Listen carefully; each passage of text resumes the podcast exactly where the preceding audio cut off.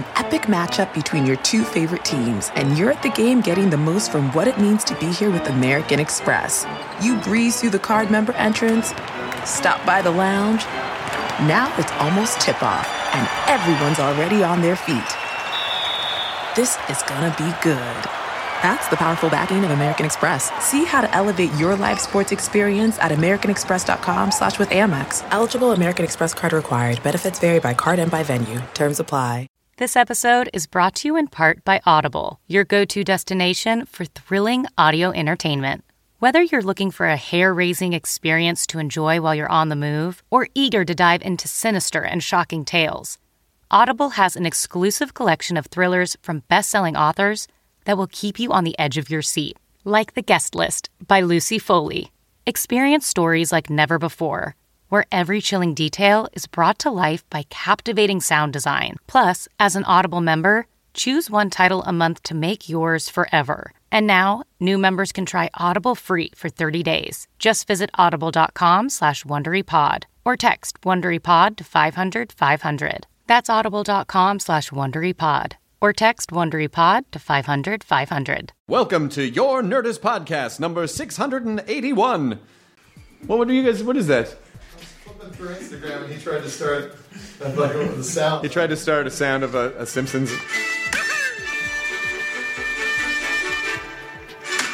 It's the one that doesn't. It's just a montage. That's all right. Yeah. I'm glad you guys are here for the intro. You get to listen to the community corkboard. Yeah. What's going on, Katie Levine? Well, we have. That's a newsroom, not a corkboard.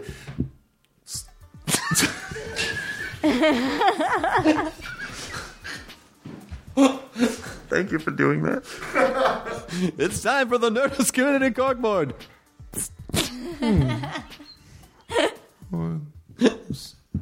One.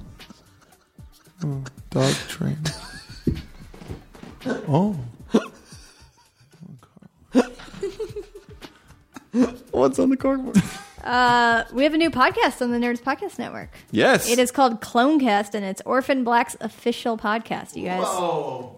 It's hosted by Rob Moden and Mackenzie Donaldson, who is an associate producer on the show. And each week, they welcome a guest from either behind the scenes or one of the actors from the show to take questions from the audience, hear the theories about the shows, and marvel at their creativity. Also, if you send them your artwork, you can be featured on the podcast. Are you reading this? I am. Okay. What? Yeah. That's how I talk. So perfect. No, there are going to be a lot of other. So what if the podcast spawns a bunch of different similar podcasts with different personalities? Just like Orphan Black? Yes! Oh my gosh. What else is on the corkboard? One of our listeners is doing the Walk for MS, and they made a team called Nerds for a Cure, and you can help join it. If you are in the Waukesha, Wisconsin area on September 13th, you can join Nerds for a Cure. If you go to bit.do/nerds for a cure, you can get more info on that. Excellent. Thank you, Katie Levine. And this is for today's episode? Yeah, tomorrow. Oh, yeah. Also, this is Jonah Ray talking. I have a video that premiered today from Michael Cronin off of his new album, MC3. The song is called Say, and the video is a parody of You Can Call Me Al by Paul Simon, which includes me, Michael, of course, Kurt Braunohler, Nick Thune, Nelson Franklin, Alan McLeod, and it was a lot of fun to make, and I hope you guys like it. Check it out. It's on Funny or Die. Nice! Dog trainer. Babysitter. Please take one. I'll see if I can find that puppy. Make cash now for $250 an hour. Oh. He's really good. All right. Are you in line for the bathroom? Oh, yeah. This episode is Stephen Tobolowsky. And Bing! Yes. Hey, you're the Bing guy.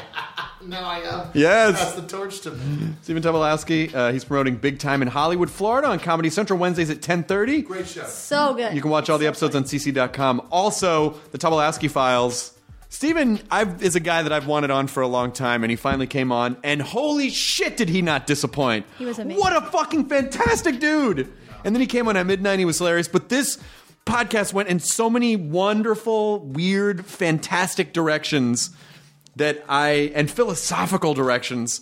I adore you, Stephen Tobolowsky, and I really you know, I mean, for a guy that's done so many amazing things, and for a guy that people still yell Ned Ryerson quotes at, it's just to know how much depth and dimension he has as a human being. I adore him. So this was a huge honor for me. In Punxsutawney, the town where they filmed Groundhog Day, they filled in the thing that Homer steps in, and like have like an homage, like a plaque on it. Oh, that's amazing. Like Ned Ryerson, like the Bing step. They call it the Bing step or something like that. But Julia Prescott, very funny comedian, like just took an Instagram of it because she drove through town out of her way to go take a picture. That's fantastic. Which is episode number 681. Stephen Tobolowsky. Katie.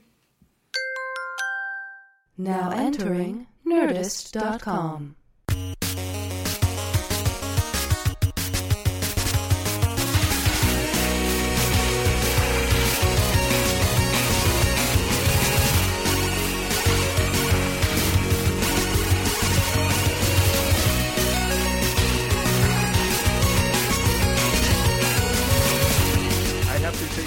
Start here.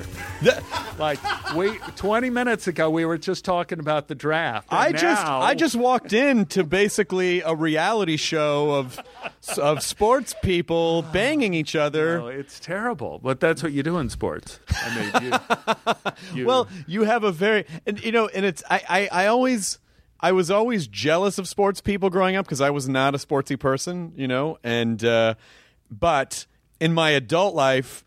It's sort of that thing like from Blade Runner where the guy from the Terrell Corporation says to he says to Rutger Hauer, the candle that burns twice as bright burns half as long. Yes. It's sort of like these sports guys, they make a shit ton of money in a very short amount of time, but because their bodies just can't sustain for more than, you know, 10 years. Then they have the rest of their, like, I kind of feel bad for them, but we can do comedy, acting, whatever forever. Sort of. We could do it sort of forever. My sports career was really grim. I was on the swim team. Okay. And they had a rule back in Texas that you had to have someone enter every event. So they used me for the garbage events. Like, because they had people that would actually win races. Yes. So they put me in. It didn't matter if it was 400-meter backstroke followed by 50-meter freestyle in the women's division. It didn't matter. You know, they had to have someone. 10-meter doggy paddle? Oh, one event. This was really. We were at Ardmore, Oklahoma, doing a swim meet, and I began to drown. I had been in so many, and all I could do, I was doing the backstroke, and the idea of the backstroke is you stay on top of the water. You don't want to do that backstroke and be a foot under the surface. No, because then you can't breathe and you're not moving. And all I managed to get up to the top, and I heard someone in the crowd yell, "For God's sake, someone save him!" But that wasn't the real shame. The real shame was when I finished the race and I got to the end, I did not have the muscular strength to get out of the pool. Okay. So my arms were like noodles. So I'm there, and they're getting ready. They're warming up to start the next race, and people are swimming and getting and I'm still in the pool. And they say, "Son, you can get out of the pool now." I said, okay. I couldn't. My arm was like a noodle. You know, I slapped it up. There was no strength, so I had to get out of the pool the way Shamu gets out of the pool at SeaWorld. I had to like jump up and beach myself, and then roll over to the stands. Did they give you a sardine as a treat? I wish. That would be it. No, it's terrible. Now, why were you in the swim team if this wasn't something that? Or did you want to be a swimmer, or did someone make you because it was an athletic school thing? Yeah, I think the first element of it was that I was so bad at all other sports, and the second element was that the men we weren't men. I was like in 8th grade. The boys and the girls were on the swim team together, and you got to see a lot of girls in swimsuits. There you go. Then I heard that one of the girls on the swim team liked me. So probably not after that performance. Well, I think she hung in there. If and this is just like a message for all you people out there. If a woman will love you after you've drowned in front of other people, stick with her. Don't dump her. That's a keeper. That's a keeper, man. That's a keeper. She was the first girl I ever made out with, and I didn't know I didn't know we were going on a double date to make out. We were going to hear Peter, Paul, and Mary or something like that. And we were in the backseat of someone who was old enough to drive. Someone drove the car there. How old are you at this point? Oh, I guess I had to be 15. Okay. And the guy who was driving the car was like 16. Sure. I had a learner's permit. And we stopped, and she had – I remember she had just eaten a hot dog with onions and mustard. The best makeout pre-op. Well, it satisfied so many urges. You know, it was not only a delightful to have a first to go like, oh, that's what lips feel like when you kiss them, but also, and that's one good dog.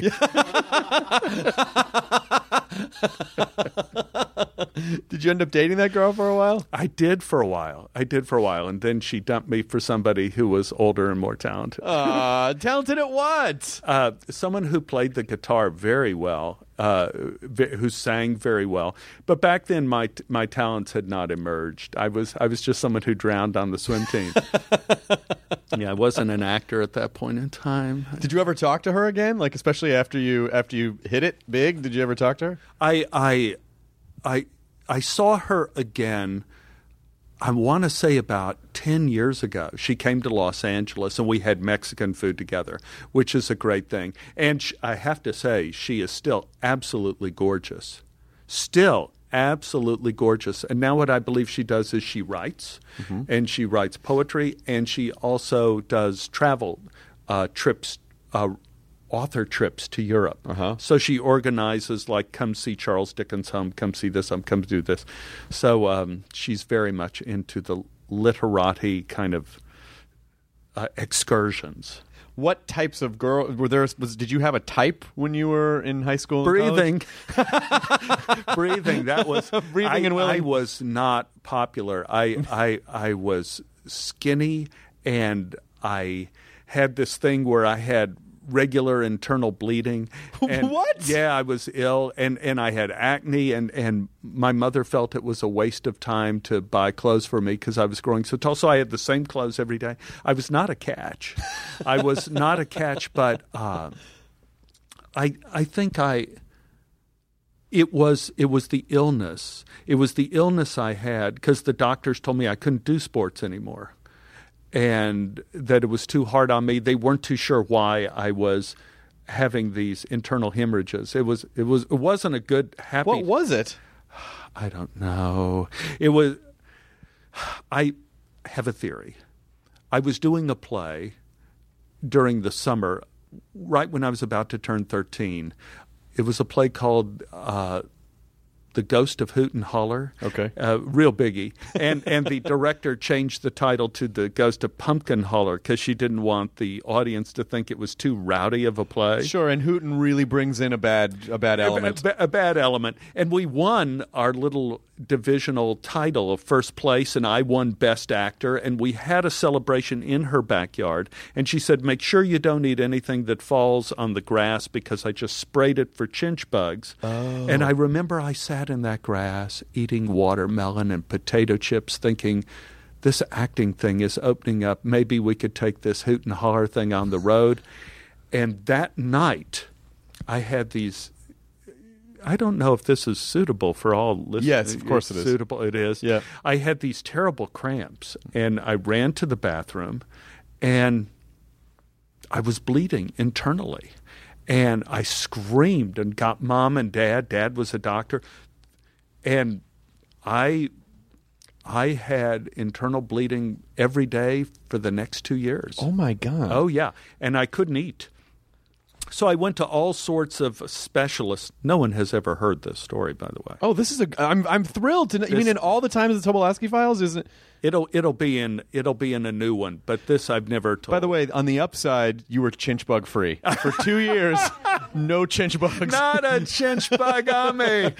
No, So the thing was, I couldn't eat, and the doctors figured whenever the peristaltic action began, it eliminated lining of my intestine, and I began bleeding again. So he said, you have to stop eating. You have to stop eating this, that, the other. I couldn't eat cake, ice cream, anything. I was anemic. I was weak. He said, you can't do sports. You have to stay indoors. I was becoming a shadow of my former self. But rather than, if I had my wits about me, I would have been suicidal. I would have been so depressed, but I was a moron. I had no idea about how bad my condition was in, and I thought, well, I could stay indoors. And I began reading plays. And I began reading Shakespeare for the first time, and I thought, well, this is great. And, I bet you it was that crossroad, the kind of, after I got well again, when I was 15, I was in plays and not in sports. I was an actor and began doing The Trojan Women and doing The Miser by Moliere and all these plays that we did at school, all because I think I had shifted gears. That's a pretty incredible story, that if you to lose that 2 years of your life to a malady of that sort, but then say, well, if I hadn't had that, my life would be much different now. It was almost weirdly, I wouldn't want to say worth it, but kind of like it's changed your life. Oh, well, haven't you met a lot of people like that? I know I have people who've had cancer and things like that who said, surprisingly, the best thing that ever happened to me. Mm-hmm. And you could sort of see it in a philosophical way. Why? Is because what's bullshit is gone, and what is valuable you cling to, and you become refined and defined, and you move forward in a certain path.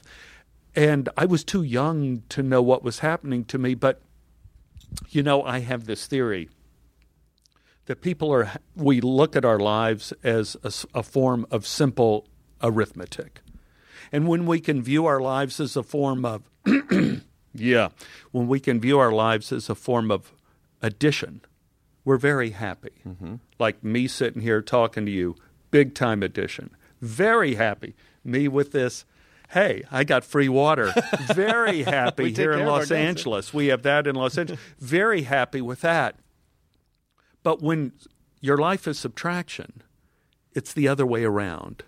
And you could even be happy if you see your life as possible addition in the future. If you see like something good coming to you in the future, you feel happy. But if you see your life as subtraction, it's not so cool. And everybody who listens to my podcast, they know the story of me and my broken neck, of all that. When I broke my neck in Iceland, then it was a matter of, okay, I couldn't do anything, and I couldn't work, so you lose money. My whole life was subtraction. In a way, this period of time when I was young, of 13 to 15, my life was a lesson in subtraction. All of the things I did, I couldn't do anymore. And I didn't know it, but life will find a way. And I began to redefine myself. Well, I think, part of that is, I think there are things that maybe are obvious addition and obvious subtraction, but then there are other things that I think are our perception of a situation being addition or subtraction. And a lot of people, and, having been in the business for a long time, and you probably see tons of talented people come and go.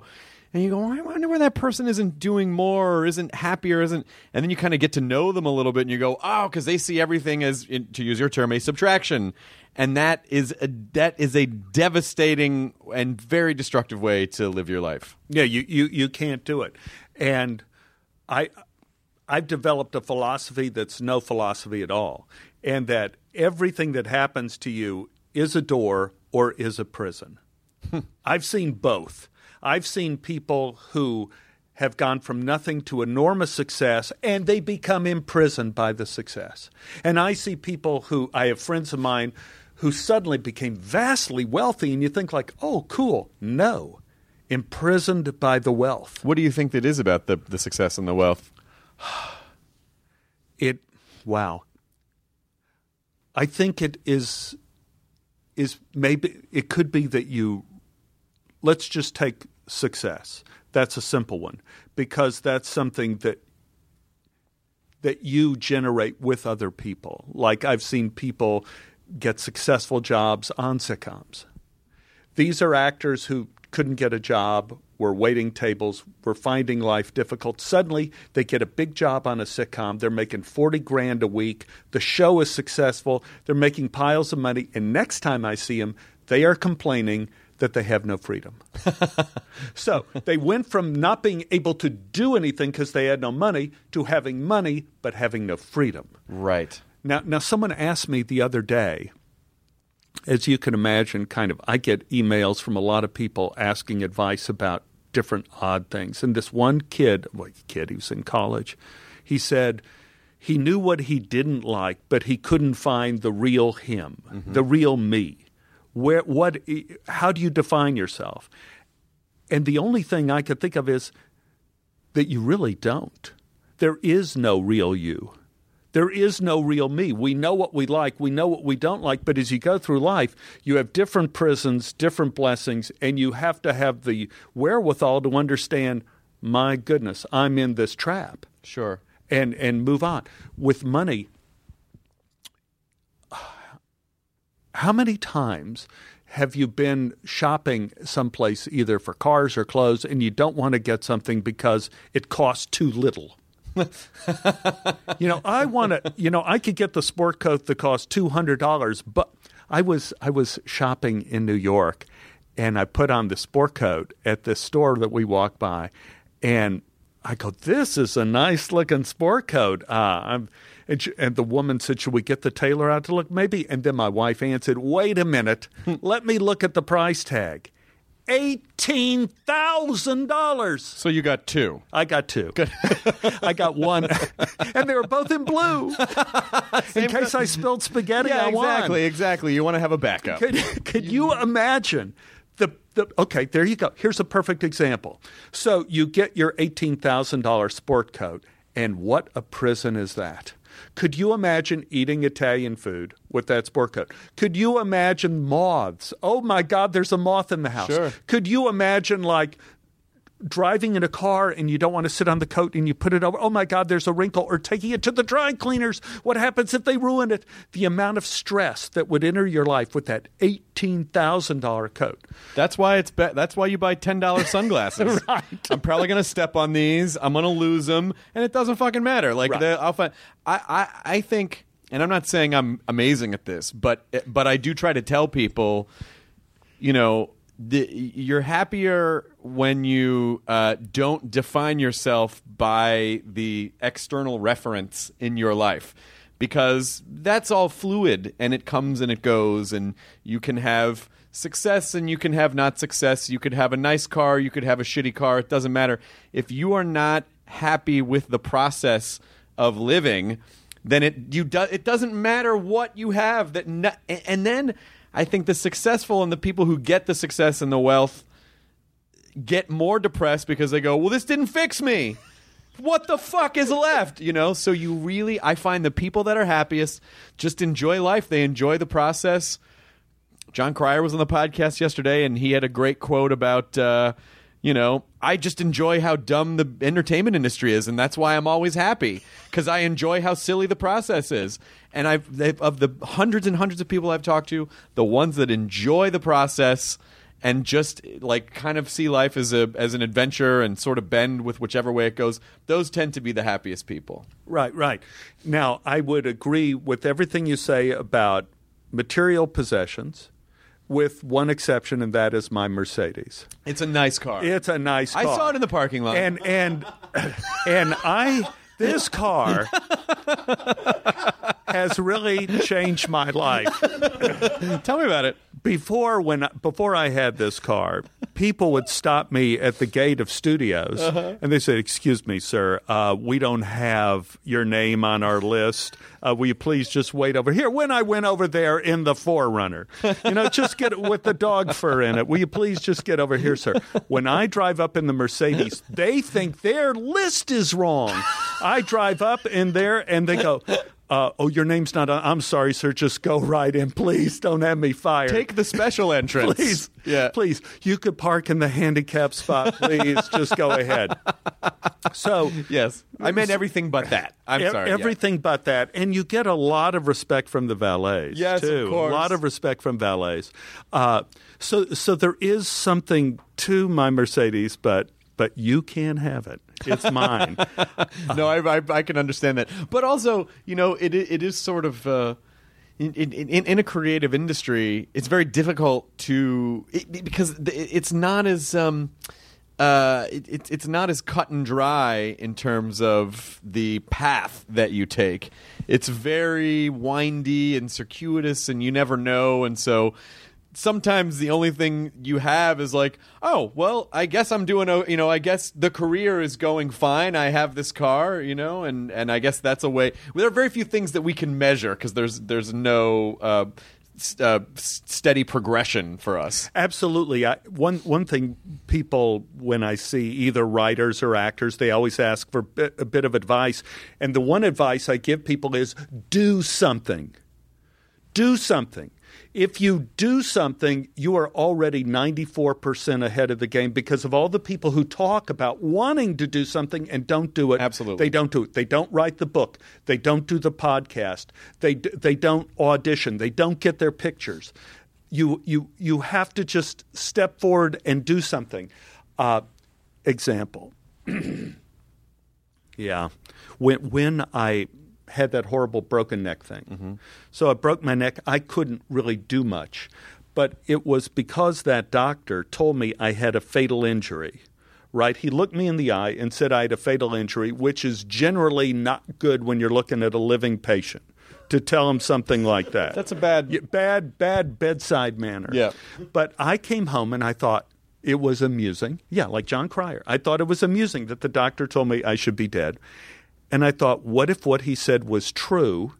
Why don't I begin, since I couldn't do much, why don't I start writing the stories down of what I would want my kids to know about me in case I had died?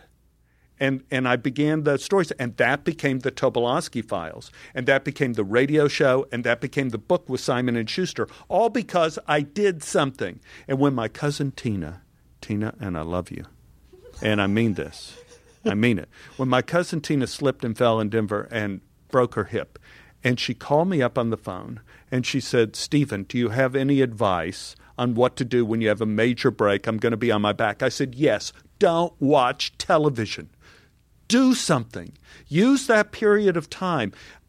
The greatest gift we have in the world is time, and the only way we can honor it is with choice. So you take this broad sheet of paper in front of you, and you do something. I said, Tina, either read some book that you always wanted to read and you never thought you would have time to read. Listen to a type of music you would never thought you'd do anything before. Write down your memories of when you were a child. Something. Do something. And after her 3.5 months, she called me up on the phone. They took the cast off and the pins out of her leg and said, Stephen, you're going to be so disappointed. I just watched TV. Was it even educational TV? No, just soap operas. Just watch TV. And, you know, what can you do? You can't. And it is 94% of the people will do not – they will do nothing. They won't do it. And I don't have a problem with that in the sense that if someone just wants to watch TV all the time and that makes them happy, fine. But don't be the kind of person that goes, well, how come my life isn't better? And you kind of look at me and go, well, you know, there are certainly external forces, things that you can't control. You can control how you react to those things. But I think there is a percentage of your life that could be improved if you really took a close look, wrote everything down and went, oh, I guess I don't need to watch TV 3 hours a night. I could go – I mean, you should watch At Midnight from midnight to 12:30 or Talking Dead on Sundays when we're back. But outside of that, if you really looked at your life, you would realize there are places where you could be doing something to give yourself the life that instead of just being a complainer. Exactly. When I back to the broken neck, I made a vow to myself during this period of time, let me read something that I always said I should read and never have gotten around to, never would read it in a million years. And I picked the Jewish Talmud, like 71 volumes written in Aramaic 2,000 years ago, right? And of course, I've read 8 volumes so far, but I started reading it And this is a line I came up with after sitting with my broken neck in the yard. It was, there is a story in which someone is injured. Of all, now, this is written 2,000 years ago. Someone is injured and in bed, and someone, a friend, comes and extends a hand to try to help this person. Extends the hand, and he says before he grabs him, "Is your affliction dear to you?" And the man in the bed says, "No." And then the friend says, "Then take my hand." A lot of us, our afflictions are dear to us. We define ourselves by our afflictions. We define ourselves by our subtraction. When I first came out to L.A., it was amazing how cool we all were. Young actors with no work, no agents, no prospects. And we were cool. We looked at other people as kind of like – people who worked on sitcoms as sellouts, right? People who were in bad movies as losers. But we were like Nowheresville until we started getting our first jobs, and then our friends called us sellouts and losers. People wanting to embrace their affliction, making it dear to them. So I'm careful now with the things that people see what's wrong in their life, because sometimes that's who they want to be seen as. Sure. Well, because it's if you define yourself by, first of all, defining yourself by your afflictions is it can be very comfortable to people. It's and discomfort. People spend a lot of time avoiding discomfort, so you will stay in a bad situation because it is familiar to you. And on top of that, when you are afflicted, other people typically have to come deal with you. It's very empowering to be afflicted. And that's where comfort comes in, and that's where, you know, so it is a seductive path, but you should absolutely not take it. You know, I never saw the social aspect of that before. That's absolutely true. And once some of us started getting work as actors, you're right, the social things started to fall away and resentments built up, and you were kind of a loner. You were kind of on your own after that. I have to think about that. I think that is great. It is a powerful social force to be a loser. I love it. Kind of, because I mean, you know, and also when you look at a lot of our pop culture, you know, most of our protagonists now are fucked up and flawed and despicable, you know? I mean, it's sort of funny, and then we identify with that. We're like, oh, yeah, you know. Liam Neeson. You know, it isn't enough now that he, you know, after Taken and Taken 2, I've seen Taken, I think, about 30 or 40 times. Oh, you have? Oh, gosh, yes. I mean, it is the most satisfying film I've seen in decades. It's they were so clever in finding a villainous group that they could beat up without offending anyone. So what is it, like Albanians or something? Yeah. It's like Albanians. It's like it's time to knock those Albanians down a peg. Damn it. You know, it could be anybody. You know, but it was great. But the latest one, Liam Neeson's film, he's still the same hard-ass, the kick-ass guy, but he's a drunk. You're right. The air marshal on Nonstop. He's the air marshal, and he's flawed and everything on Nonstop, and he screwed up, but he still kicks ass on that on that plane. We need a hero that kicks ass, even though they're flawed. You know what? I want to see Stephen Tobolowsky in Taken 4. I want you to be the guy, because, I mean, look, Liam Neeson he's a very on-the-nose badass guy, but I think you calling someone and going, hey, you know, I mean, if you, in a very genial manner, you want to kidnap my family, that's fine. I think, actually, would you please say I have a special set of skills? I have a special set of skills. See? And you know, when people like me go off, you know, we don't do it in a cool way like Liam Neeson. We do it in a very uncool way, which could be very scary. I remember I was talking to my girlfriend Beth years ago on her way home from play rehearsal, telling her, if somebody approaches you, you know, wants to rob you or something, just run. Don't confront. Just drop your purse, run. You have nothing to do with these people. You know, better be safe than sorry. We get to our house. I hear the back door slam. Next thing I know, I am standing in the backyard with a butter knife in my hand saying, come on out, motherfucker. I'm here. Come and get some of this. Come and get some of this.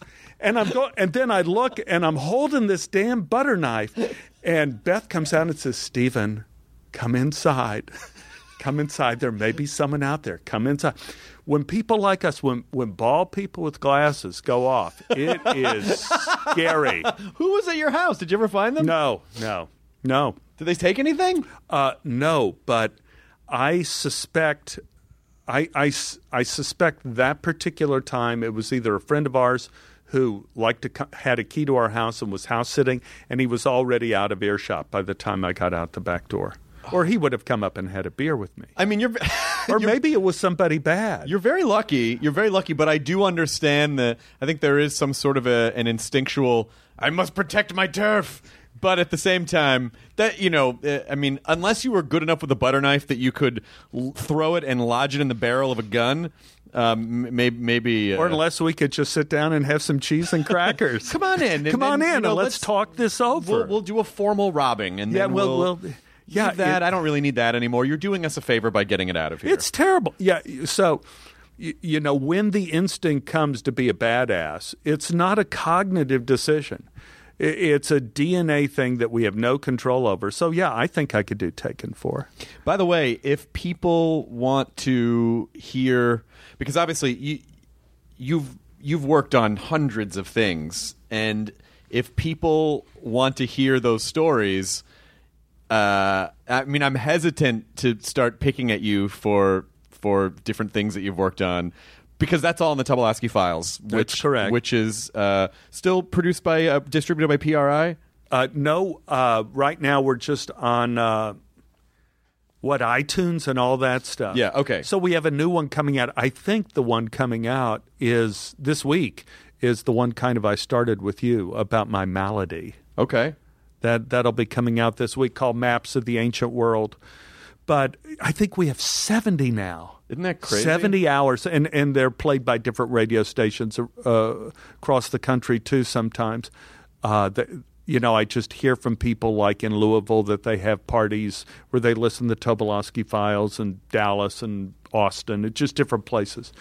But, yeah, they're usually entertaining, I think. What's your favorite project that maybe people aren't as familiar with, you know, that – you know, because obviously everyone kind of has their favorites of things that you've been about. Like, what's your favorite? Like like kind of sleeper things that I've been involved in. There was one great movie I was in that no one has seen called Pope Dreams. Julie Haggerty's in it with me. It's amazing. It's a wonderful script. It's a wonderful movie, and we went to a few film festivals. It's just wonderful, wonderful film. And, of course, I love, love, love, which is also kind of a sleeper, Stephen Tobolowsky's Birthday Party. Right. It even has my name in it, where is the first storytelling movie I told, where we've been all over the world with that in film festivals. That's a great, great movie. It's a lot of fun. Here comes the throat again. I didn't, yeah. And you also... You co-wrote True Stories, right? Right, with David Byrne and Beth Henley. Yeah, we that was hysterical. We what is it about producers? David hired me, and then he hired Beth, and they said that they wanted a first draft in 19 days. 19 days. So we're up for 24 hours, you know, writing. We hand them a first draft, and then we hear nothing for like a year. Oh, yeah, hurry up and wait. And nothing for a year. And then I see David riding his bicycle up in the Hollywood Hills. He goes, Stephen, I kind of been rewriting True Stories, and we kind of took out everything you did, but we're getting ready to shoot that soon anyway. But I want to come over. I want to come over to your house anyway and play you some of the songs. And he came over, and I'll never forget him playing Wild Wild Life in my living room with his guitar, just doing. I'm going like, well, David, that's such a good song. Man, that's good. And then he did a recording. I told David some of the ESP stories I had from my past, these strange ESP moments I had where I used to read people's tones. What? Yeah. Where it's a scary, awful, horrible thing, but I was in college and we were at a movement retreat, and we were going around the circle, and our teacher was saying, say the first thing comes into your head, and the first guy goes Hobbit, and the next guy goes Far Out, next guy goes Weed, next guy goes Hobbit, next guy goes Hobbit. I'm glad to know things haven't changed at all. Those are still the same things you would hear now. And he comes to me, and I said, I get that you're not who you say you are. I get your name is really MK or ML. And then that goes around the circle, Hobbit, Far Out, Frodo, Beer, and it goes back around. So we disperse. Then we're headed out for our cars, and my teacher kind of corners me. He said, why did you say what you said? I said, well, I don't know. You said, just say the first thing came into your head. That's the first thing came in. He says, because it was right. I do have an assumed name, and my initials are MK. Oh. And I went, oh. He says, would you care to do an experiment with me? And I said, well, sure. He says, can you come over to my house? I have this thing I want you to try. So I went over with Beth over lunch the next day, and he brought out this thing called a Japanese prayer stool. He says, it's a powerful instrument of psychic transfer. Who knows? You know, it was some little stool. But we sat across one another in the stool. He says, take my hands. And I was averse to holding my teacher's hands at the time. But anyway, I grabbed his hands, and he says, so what do you – I said, well, yeah, there's a 5-year-old over here by the fireplace and a 40-year-old woman on the phone. And he got pale and stood up and started walking around the room.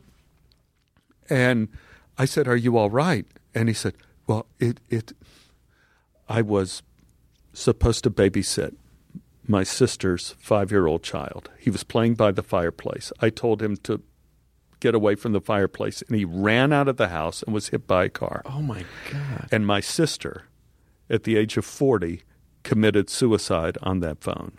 She called me up and killed herself while she was talking to me on her 40th birthday. So all of a sudden, I'm going like, mofo. Well, we didn't have that expression back then. No, but that was whatever the time-appropriate equivalent was. So my girlfriend, Beth, at the time thought, we have a real money-making thing here. No. You know, we'll have people pay a quarter or a dollar or whatever and have you read their tones. So she instantly saw dollar signs while your teacher is melting down. Bing! So she would round up people, bring them into the green room or whatever, and you would think it would be funny, but I would go like, you just got an inheritance and you want to know how you're going to spend that money. And they would get up and cry, and everybody would have these creepy, creepy, creepy feelings. And Beth loved me for it, and she thought like, this is so cool. What are my tones? And I quit. I said, I got to quit doing this because this is way creepy and I don't really like it. So while that 19 Furious Days that we were working on, True Stories, Beth says, tell David, because David wants to put all these true stories in his movie, Stephen, tell him the true story about you hearing tones. And I said, no, baby, no, I don't want, no, tell him the story about you hearing tones. So I sat and told David the story of me hearing tones. And he looked, says, you're kidding? And I said, no, David, that's really the story, but I don't do it anymore. I don't like to do it anymore. It was too creepy, and I don't like to do it anymore. So anyway, sure enough, a year later, David has written into True Stories a character that hears tones, and he wrote the song. That day he came over and played Wild Wild Life. He says, here is a song I wrote for you, Stephen. And we put it in the thing, and it was Radiohead. I'm picking up something good, Radiohead. I know the song because Radiohead named themselves after that song. So Radiohead got their name from the song David Byrne wrote based on my psychic experiences when I was in college. Does Tom York know this story? I don't know. He owes you a lot. That is an incredible. That's incredible. It's incredible, and it was weird. But you know, I've had these psychic things through my life, and it doesn't make me believe that in magic. But it has made me, you know, everything is a door, everything is a prison. It makes me think that we are bigger than the sum of our parts, that the thing, you can't define yourself because you are not you. And it keeps changing, and it's bigger than what you imagine you are, and which is why you shouldn't watch television. Don't watch television. You're bigger than that. But I do... You know, if I were to extrapolate any meaning from this kind of a thing, I am more than capable of justifying something like that by saying, hey, you know, we are just a collection of vibrating molecules, and you know, if there are frequencies, if we emanate some type of frequency and someone else is sensitive to that, it doesn't. I mean, hocus pocus, I always think, is just science that they haven't nailed down yet. So. Exactly. There's something science-y behind it. And believe me, if you have any kind of psychic stuff, it doesn't pay off. My believe me, there's no big payday at the end of this. My wife Ann, she wanted to do a real special birthday thing for me, so she didn't want to tell me anything about it. And I got this real clear hit in my head, and she said, you know, just dress up like, you know, you're going to meet the president or something. You know, just wear something nice. And I went like, oh, motherfucker. So I said, Ann, I think I know what this is. And I tell you, I'm going to write down on a piece of paper, put it in a sealed envelope, and put it on your desk. So we'll all know that I'm right or wrong. So we get in the car, and she says, I'll give you directions. So we start driving, and we start driving downtown. And I went, oh, no, please let me be wrong.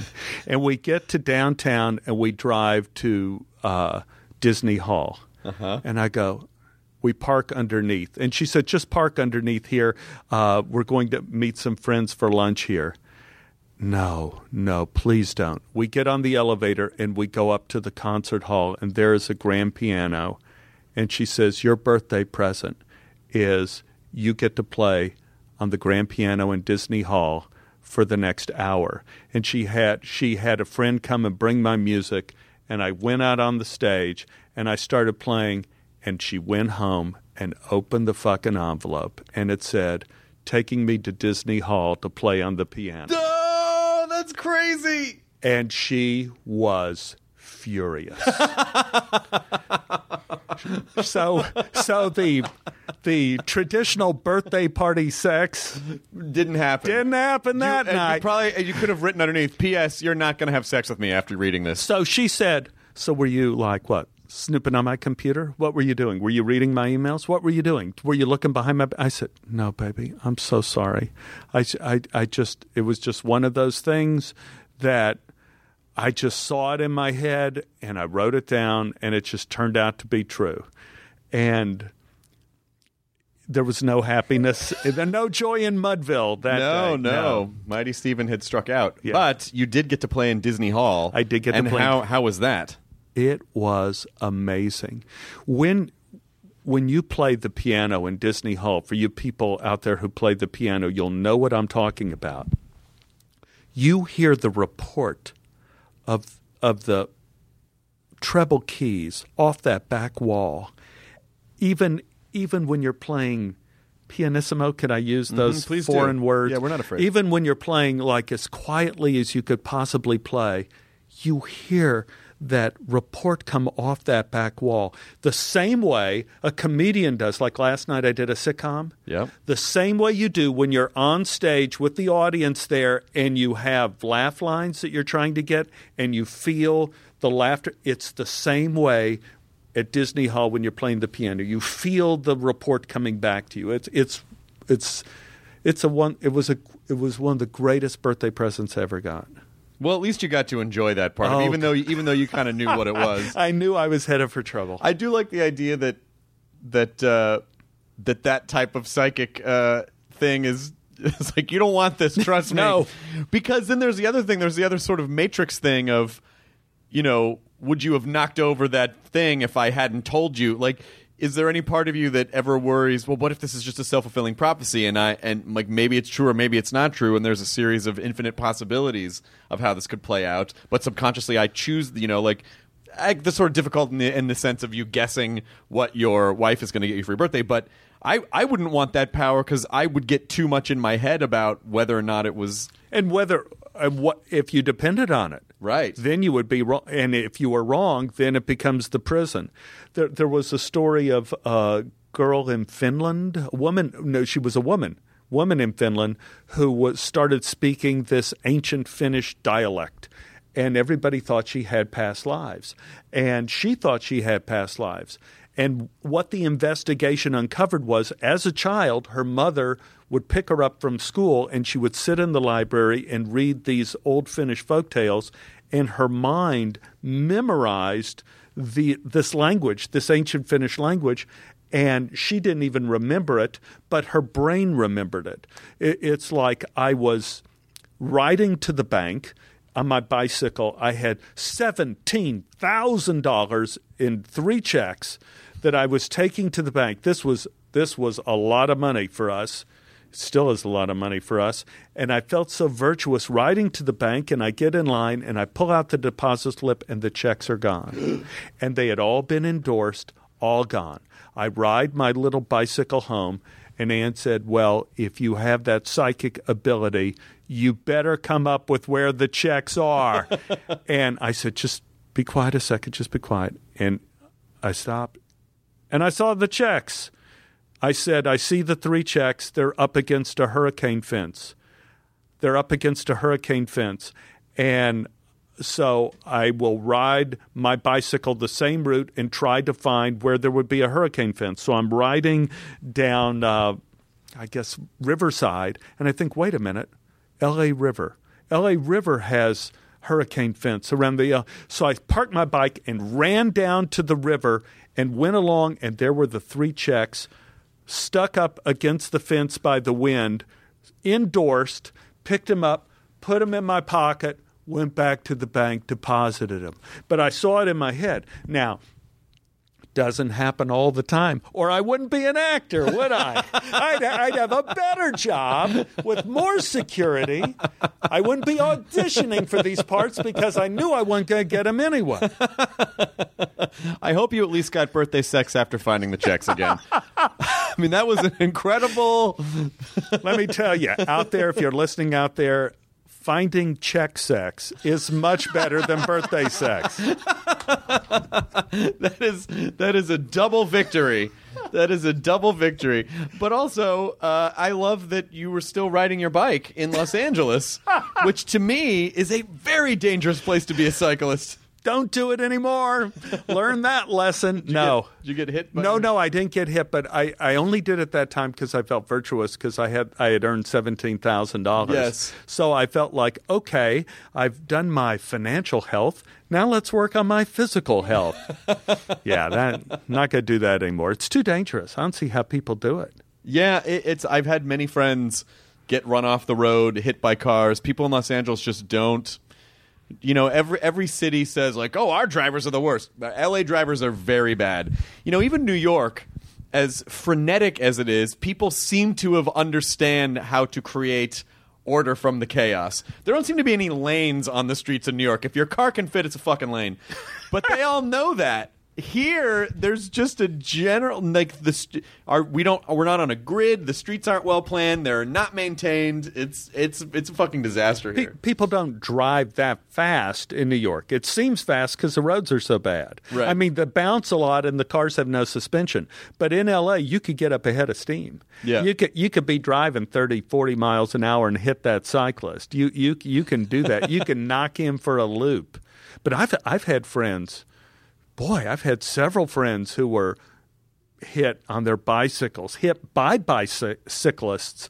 You know, it's when people paint this beatific world where we're all riding bicycles, I don't buy it.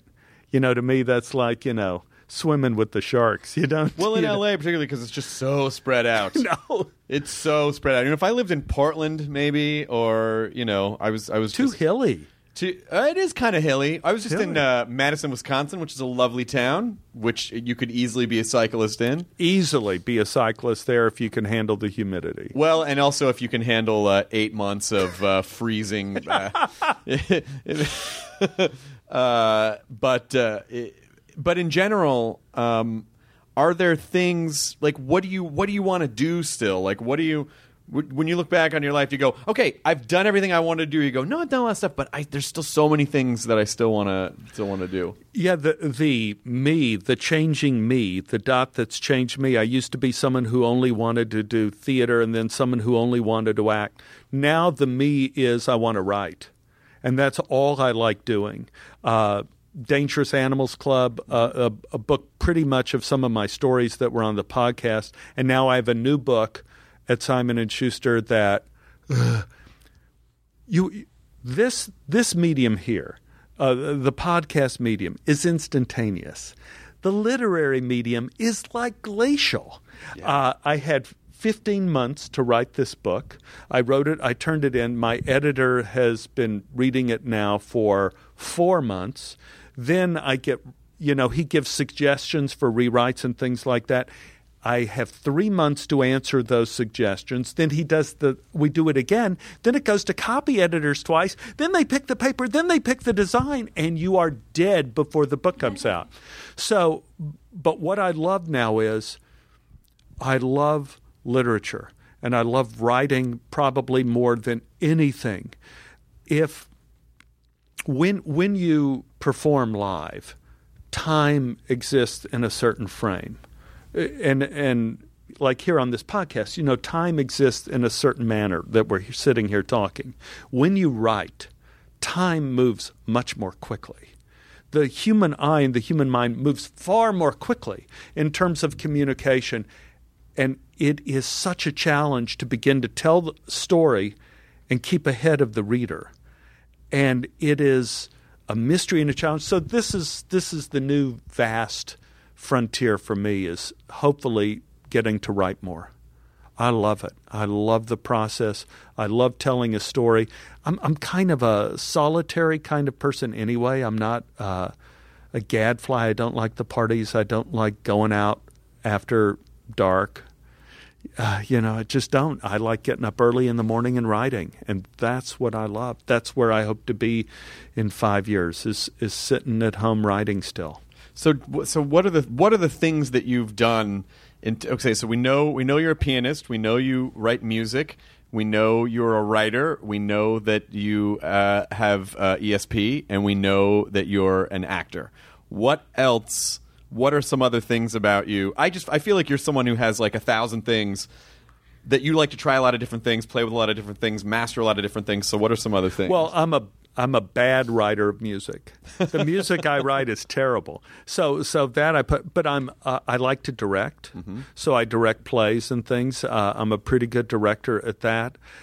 When I was young, I wanted to be a scientist. So I wanted to be a geologist, and I still study science and geology. I'm fascinated with philosophy, mm-hmm. and so I love studying ideas and reading about ideas. I love that kind of stuff. Again, you're dealing with the addition-subtraction thing. As I have gotten older, I have become limited by my increasing decrepitude. The thing about decrepitude, for the you people out there who are becoming more decrepit as the clock ticks, is you never are able to identify the beginning of decrepitude. You end up right in the middle of decrepitude before you even know what happens. I was walking through the park, and my leg gave way. Just gave way. I drew a crowd. Like people gather, you need any help, sir? They call you, sir. Want us to call an ambulance? No, I'll get home. I ended up that I tore my meniscus. Oh, shit. Shit, yes, indeed. Walking through the park.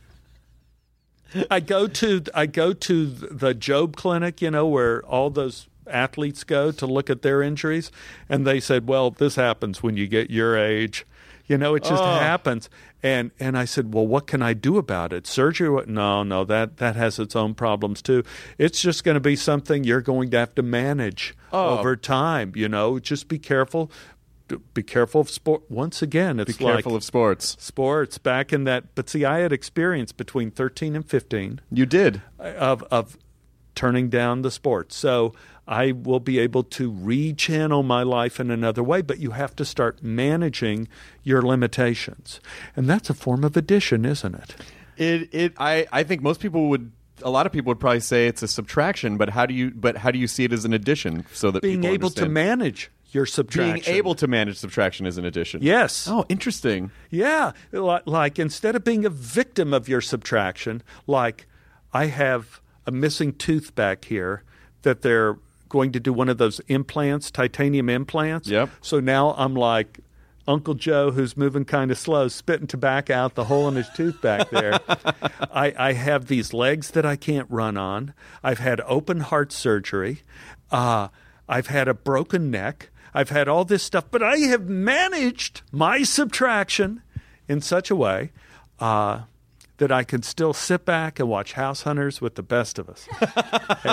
And House Hunters International? Oh, yeah. That's my dirty pleasure. I love it when they go to Bulgaria and then they look at all the apartments and then they're basically these dirt caves that have nothing, no bathroom fixtures, no toilets.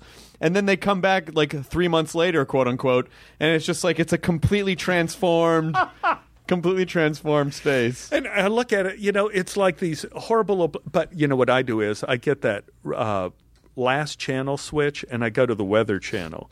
So I watch House Hunters International, them building a place in Honduras, and then I switch over to the Weather Channel to see if their place was hit by a hurricane yet. You're just checking out. I go back and forth. I toggle back and forth. Are they still there? Still there? No, probably not. Or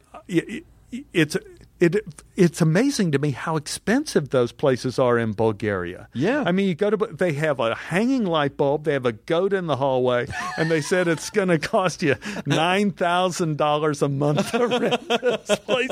What? And the goat's extra. The goat is extra. Oh, yeah, the goat. It doesn't come with We can negotiate. BYOG. We can negotiate with the former owner on the goat. Actually, correct that. The goat is the former owner. So you're going to have to negotiate with him. Bring cans. What is a... So this is going to be a couple different directions. First being to see getting older as an addition is a very wonderful philosophy because it's not like if we are lucky, we'll get there. It's not like you have a choice. Time marches forward. We get older. That's how it is. You know, obviously we hold on to... One of the things that we spend a lot of our time with is holding on to... The youth part of it. When I was younger, I blah, blah, blah, blah, blah. You know, so, you know, but I feel like there's real value and there's real merit in just sort of embracing, you know, where you are and not trying to fight so hard. So how did you learn to do that? Yeah, well, I don't know if I have. There is something that Einstein... Albert Einstein, that guy, the E equals MC square guy. He wrote these essays when he was younger on moral philosophy and all these kind of things too. And in one of his earlier essays, he said that there are two things that we are sure of as people. One, we are overwhelmed with the meaninglessness of life. We're hit constantly, daily, like, is this going to add up to any purpose? Is this going to matter at all? And at the same time, with the same mind and the same insight, we see enormous design in the huge shapes that surround us, in the animal, in the evolution of the animal kingdom, in the stars, in as a scientist looking into subatomic world, we see all sorts of order that says, wait a minute. There's enormous order around me. And order equates as purpose in our head. We see order as purpose. So we're hit with this complete lack of purpose, and we're hit with this complete sense that we are in the middle of a sea of purpose. And there is this tightrope wire that connects the two, and the tension between these two is belief. And it is what you believe, I think, is what will give you strength to carry forward through the ages of subtraction. It you have to, what is it, Bob Dylan? You got to serve somebody, serve the devil, serve the Lord. But you know, you in your life, you are going to end up believing in something that you have no proof for. You're going to believe in something invisible, whatever it is, be it science, be it God, be it poetry, be it something invisible, and that will either pull you through or will not pull you through. And for me, I've jumped around in my life. I've jumped around, and I see how the wisdom of Solomon, like in the Bible, of saying all is vanity. And I go like, man, and he didn't even live in L.A. You could see it everywhere. Like on the set yesterday, everybody taking selfies. Mm-hmm. It's a crazy obsession. And it started off with all the people who didn't have a lot. And on the set, you see it too, like extras, people on the crew. Those are the people that would take selfies. And then it jumped to the elite group. The producers and the heads of the studio, they're taking selfies. And all the people in the middle who are working and everything, they usually don't. Yeah, and why was I saying that about it? It is, boy, I don't know. I lost my selfie track. You were talking about purpose versus not purpose. And then that we find some meaning in this otherwise meaningless world. Your belief controls. And here again, taking a selfie is an example that says, I want this moment that is meaningless to have some kind of meaning. Oh, yeah. So I'm saying, like, here I am. I met fucking R2-D2 in the lobby. But you know what's interesting is that the net result of the oh, this is so fucking weird. I've never thought of it this way. Maybe this won't be a startling point to anyone. The net result of trying to create meaning in an otherwise meaningless situation means that you're not experiencing the situation because you're trying to give the situation meaning. So you are therefore rendering the meaningless inert because you are trying to preserve it. It's almost a Heisenberg uncertainty principle of socializing. It's a what a fucked up, bizarre. So, do the people out there, do they know about the uncertainty principle? I would imagine for this, you know, one of two things. You know, one of two things. Yeah, they are either where you are or where you're going. Position and direction, right? Where you are, or where you're going. And hey, you know that there's a good answer to that. College fella who wrote me, you know, one of two things in college and trying to find the real me. You know where you are. Or you know where you're going, but you can't know both. It's so fucked up. It's so fucked up. And that is, you know, for it's kind of funny because this quantum physics doesn't behave. Like, it doesn't behave the way big things behave, but I still feel like there are principles that we express. And so in a way, we are that. Oh, we are totally that. And I think even though people in quantum physics say, well, that world, that nano world operates differently than our world, I see the quantum world existing totally in the way people interact. One of the great examples people gave of explaining the quantum world is flipping the coin. Like when the referee flips the coin at the beginning of the Super Bowl, that it is both heads and tails at the same time.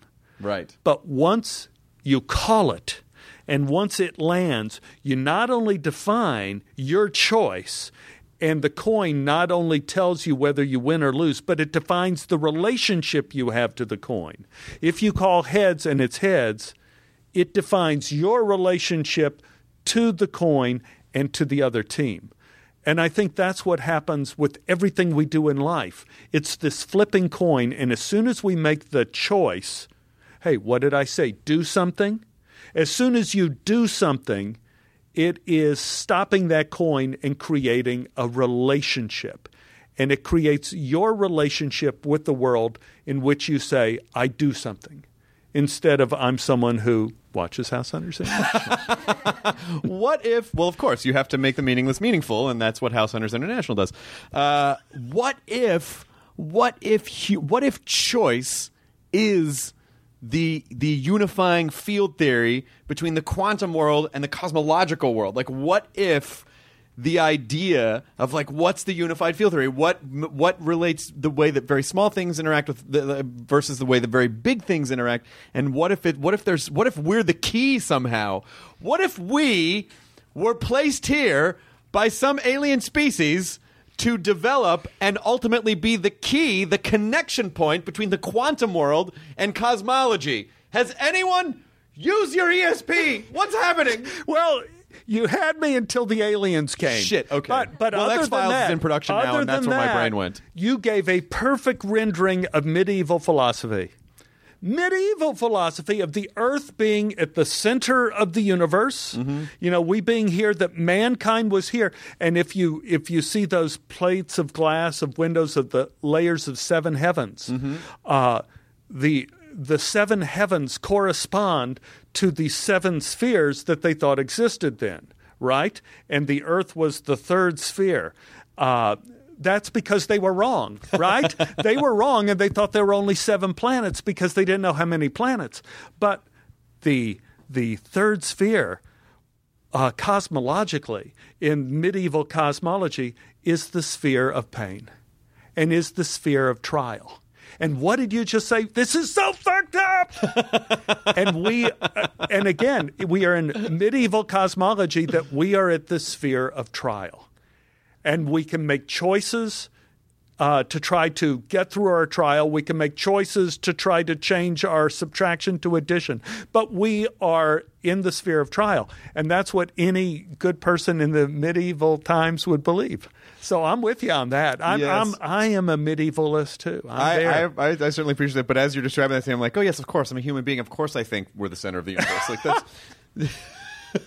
Of course, it's a very fallacious point of view. Here is something. Well, except here is something wild. This is something wild about extending beyond what we are and who we are. For years, everybody has said spiders make a web, mm-hmm. right? And they put gooey stuff on some of the strands and not gooey stuff on the other, so the spider can navigate the web without getting stuck in her own web. Well, that was until, like, some scientists, and I think it's an old experiment. I think it's over 10 years ago. A scientist said, wait a minute. We're looking at this like us human beings are the center of the world. We're looking at it with a human being brain and human being eyes. What if we looked at it the way an insect looks at a spider web? And so she concocted this thing with lenses, because they have, what, compound eyes, mm-hmm. and they see different spectra of light, in which she photographed a spider web using insect vision. And what did it become? The area where the spider had put sticky stuff became an image, and where there was no sticky stuff vanished, and it became the image of a flower. Oh. And the spider in the middle of the flower became the pistil, or that thing in the middle. You're blowing my fucking mind. No. But get this. The spider doesn't have the same optic system of an insect. They have those eight eyes on the... They're not insects. They're arachnids. They have the eight eyes on the front of their head, right? So the spider painting with sunlight on a web is creating an image that it hopes this insect, that it does not know or understand, will see and be attracted. So if the spider paints the web beautifully, and in a way in which it fools the insect, the spider will live and will eat. If the spider does not create a proper web in sunlight, she will die. So it is the superior artist who lives. Oh, and also, beautiful things will kill you. Well, we know that. What an incredible... That's such a wonderful way to... I mean, there are... philosophical extrapolations from nature and from these types. Is that your particular field of interest? Is that type of nature philosophy? Well, that's so fascinating. It's mind-boggling. I like all stuff, but the more we get to the atomic world, I really love the atomic world. And I love that stuff. But I feel the atomic world, you know, that's what we are. And it's all one thing. I was just reading last week a new article about these pitcher plants that capture ants, right in South America. The liquid in the So there was this one pitcher plant that the people were dissing. They were saying it was a lame ass pitcher plant. They said they said like it's not that sticky and the lips aren't good and the ants. Why were they trolling the? Yeah, trolling the pitcher plants and the ants get run in and out of it. That was until it rains. Because of the construct of the pitcher plant, once it rains, the nectar within the pitcher plant is not really much nectar because it doesn't want to waste resources. But once it rains, the lame design of the pitcher plant makes it almost impossible for the ants to leave. And because the pitcher plants are so lame at being pitcher plants, more ants go into them. So once it rains, they feast and they devour everything, which means the pitcher plant, which has less brains than a spider, which, I mean, has the brain the size of a needle, and the spider is able to understand the optic system of an insect, which still doesn't have our brains, but the pitcher plant that has no brain at all not only understands the behavior of ants, that they will swarm if it's an ineffective pitcher plant, but it also understands the nature of rain. It also understands that once it rains, and it has designed itself in such a way that the rain will make it impossible for this army of ants to escape them. This pitcher plant knows all things that are important to the pitcher. The pitcher plant probably thinks it's at the center of the damn universe. Well, I do relate to this particular type of pitcher plant because I feel like I only thrive in inclement weather. But then I also think, well, you know, we're placing a lot of value within the perceived choices of the pitcher plant. Maybe the ants are responsible because the ants going into something that they don't perceive as a threat create this sort of, you know, they kick the natural selection into gear that makes those types of plants more viable. You just said it. You just answered the question. You just did it right here, right now. You just answered the question. That's what choice is. Choice is our way to bypass natural selection. It is evolution is the pitcher plant's brain, right? The pitcher plants that are more efficient and look better, they die out because they don't end up being able to kill a herd of ants. And the spiders, the ones that don't become good artists, they die. And in Iceland, the horses that throw people off their backs, they get eaten. They become hot dogs. Very good hot dogs. You could buy them there. Good for hot dog makeouts. In Selfoss, there is a hot dog stand that the wonderful hot dogs that I think have horse in them. But choice is our way of bypassing natural selection. We make the choice to say I'm not going to live my life in Dallas and work and struggle there in theater. I'm going to come out to Los Angeles and try to become an actor. I'm going to try to write my stories. I'm making certain choices that bypass evolution. We hope.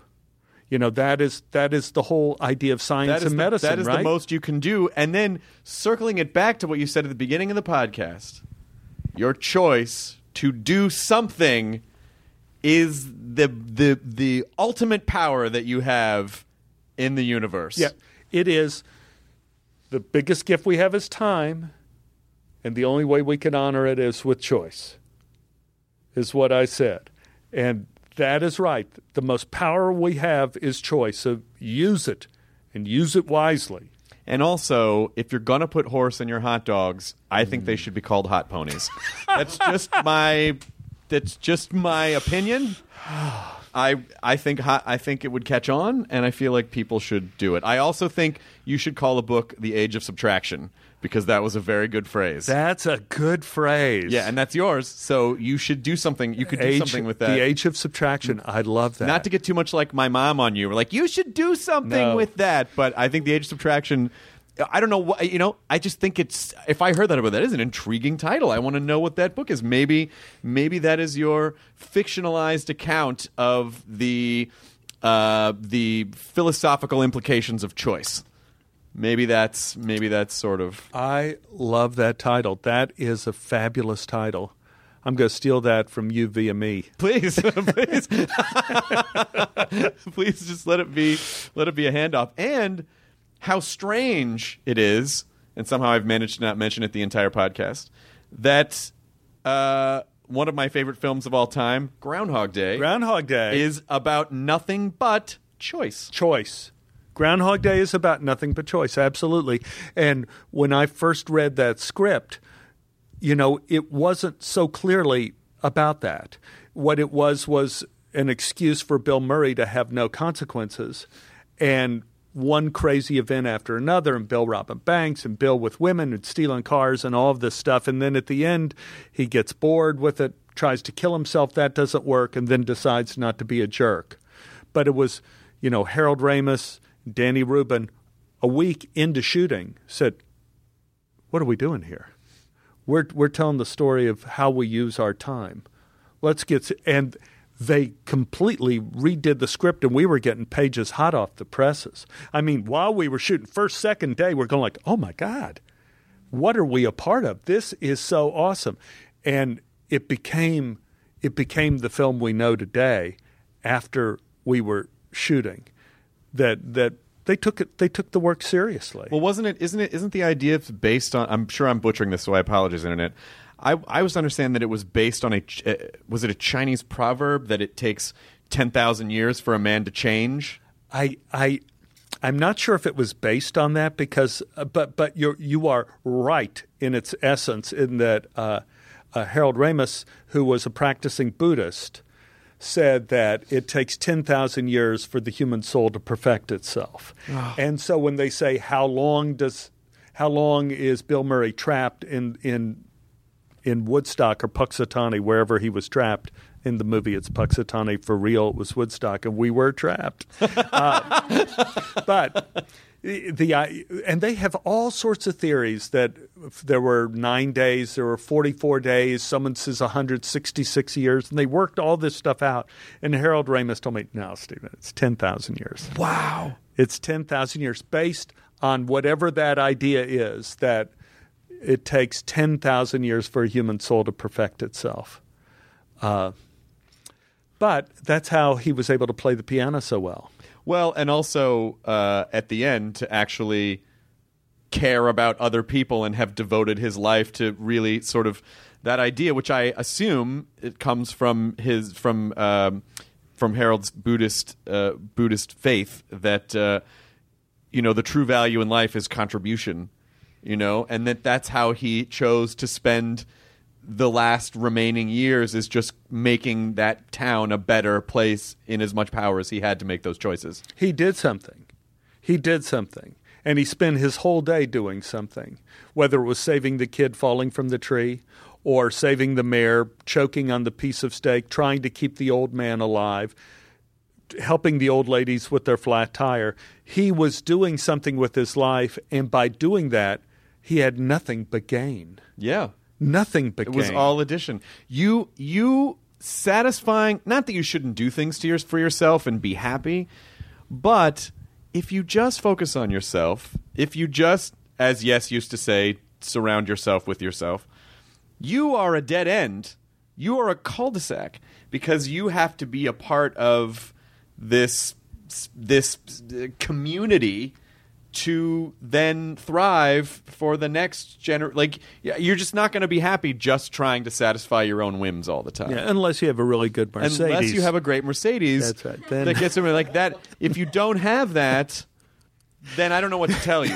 You're lost. If you have then everything's fine. Yeah, and I have found that when I've been limited by circumstance, I find that the body adapts very quickly to the new boundaries, like when I had the broken neck. Yeah. The body adapts to the new boundaries of what you have, and you fill those boundaries.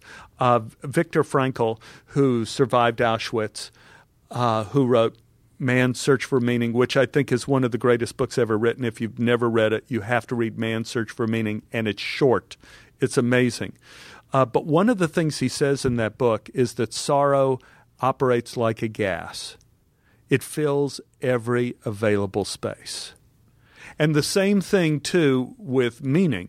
Meaning can fill every available space. If you're able to fill your life with meaning, you will have a successful life, like Bill Murray in Groundhog Day. He filled his day with meaning. It wasn't climbing to the top of the Weather Channel or whatever, you know, Phil Connors expected he was going to get being a celebrity weatherman, but he achieved meaning in his life, and consequently he found that kind of fullness. It's interesting in Judaism, you know, the word shalom, which everyone says means peace or hello, but also another meaning of shalom is complete, whole.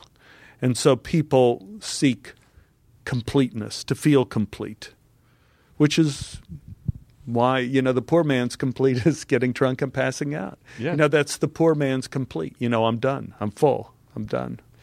I also feel like the word integrity is always misused because people assume that it has a certain value where they go, oh, integrity means someone's a good person. It doesn't mean that. It means wholeness.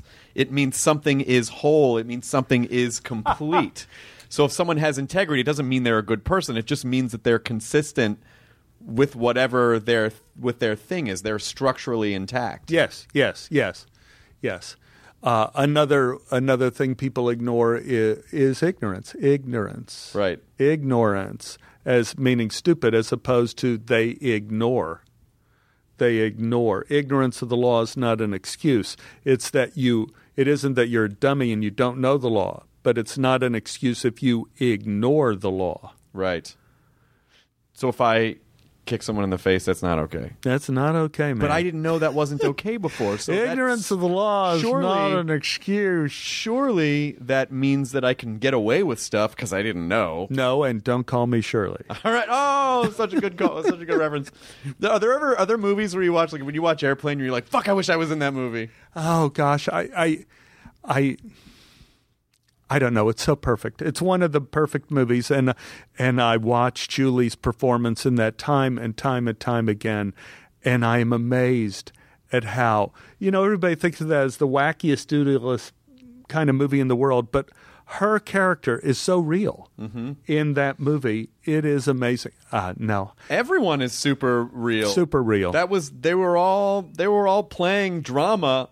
In a ridiculous setting. That's why it was so good. There was no awareness. The only person who was slightly aware in that movie was Ted Stryker, a.k.a. Robert Hayes, who would occasionally wink to the camera. But everyone else was in it. And now, you know, Sigmund Freud was talking about the different types of comedy. And he says the shortest shelf life of comedy is satire, which is comedy, you know, of our age, you know, like Saturday Night Live or whatever. Can you believe how many things in Airplane people aren't going to know what the hell they're doing anymore? Like the service where they're cleaning the windows of the airplane. Like there's no full service anymore. Like nobody does the filling station like that anymore. No. The smoking or non-smoking. You know, right. You don't have smoking on airplanes anymore. No, now it's you can't just meet someone at their gate. Right. You can't meet someone at the gate and everybody running to the gates. They don't have payphones. No payphones. You know, it's all gone. Way to miss the boat, Airplane, on what was going on now. I just tell that, you know, to people who, in my comedy class and things like that who are writing things. I said, be careful about, you know, if you do a popular reference because in about 6 weeks, people aren't going to know it anymore. Yeah. It's going to be gone. Unless your output is so high that that is your thing, is that you can constantly be commenting in the moment. But if you don't do that, it burns out. It burns out real fast. Where do you teach your comedy class? I teach it in Burbank, which is kind of where we're at. I think I'm doing my next session in September, but it's through Kalmanson and Kalmanson. Oh, they're voice casting. Yeah, voice casters. Yeah. So anyway, they branched out from just doing VO classes, voiceover classes, and they wanted me to teach. I teach two different kinds of improv classes and a comedy class, and I teach maybe 3 sessions a year. That's great. It's interesting. I learn a lot. I had one police officer who was in the class, and I was just asking, I don't know who the people are. I said, have you ever improvised in your life? He goes, oh, yeah. I said, when did you improvise? He says, oh, well, I'm a police officer. I was undercover, and I was being flown by these drug guys over the Gulf of Mexico, and they were going to shoot me in the head and dump my body into the Gulf. And so I started improvising. I said, you started improvising. What did you do? He says, talked about women. What do you think? Talked about women, the women I had and all sorts of things. Talked about sex and all this.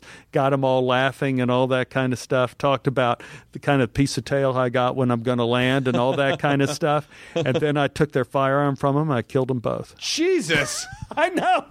Yes, and bullets. And yes, and we're Liam Neeson, you know, and now he's taking my improv class, this guy. Excuse me, Albanians. I'm going to need a suggestion. Give me a location. Now I'm going to need an occupation. Oh, I have all types in that class. It's amazing. It's amazing. I learn a lot. So just as we quickly wrap up, what is the first thing that you say, just so people get an idea? Everyone sits down, first class. First thing out of your mouth. What do you say to welcome them to the class? I give them notebooks, and I said, from now on and for the rest of your life, I want you to write down everything you see that's remarkable. You don't have to be literary about it. You don't have to be funny. You don't have to be dramatic. It could be like, I had no idea they had so many kinds of beer at Gelson's. Just write it down, and it will become the book of your life. That's you. I knew you'd be a great guest, but you were even better than I thought you would be. Hooray! And it's such an honor to meet you. And I've been a fan for a long time. And I hope you come back. And if there's ever anything we can do to help you with anything, please let it. Please us. Well, my car could use a wash. I will wash your snatch of Mercedes. Yeah. I know you'll probably want to, like a lot of drug cartels, poke my eyes out so I'm not staring at it. And I'm just so that I don't see exactly I don't deserve the beauty, but I'll wash your car for you. Thank you. And so, anything you want to plug, anything you want to promote, the Tobolowsky Files? I guess, yeah, certainly the Tobolowsky Files. We have a new podcast, David Chin and I, an advice podcast called Big Problems, which is kind of fun. And they're both on iTunes now, Tobolowsky Files and Big Problems. If you're the TV kind of person, definitely watch Big Time in Hollywood, Florida on Comedy Central. Mm-hmm. It is hysterical. I love this show, and I think Dan Schimpf and Alex Amfanger, the creators, I think if they haven't been on your show, these guys are brilliant. Okay.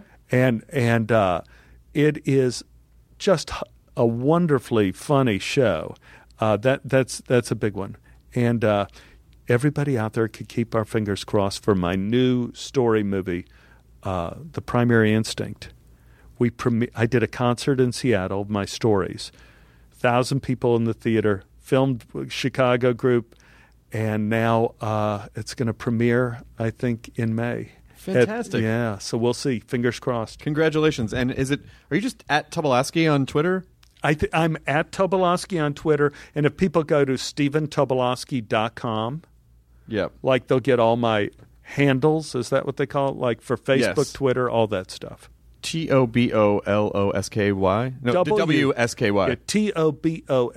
TOBOLOWSKY. And STPHEN. It's a PH and a W. It's a PH and a W. Stephen Tobolowsky, it's a pleasure to meet you. And I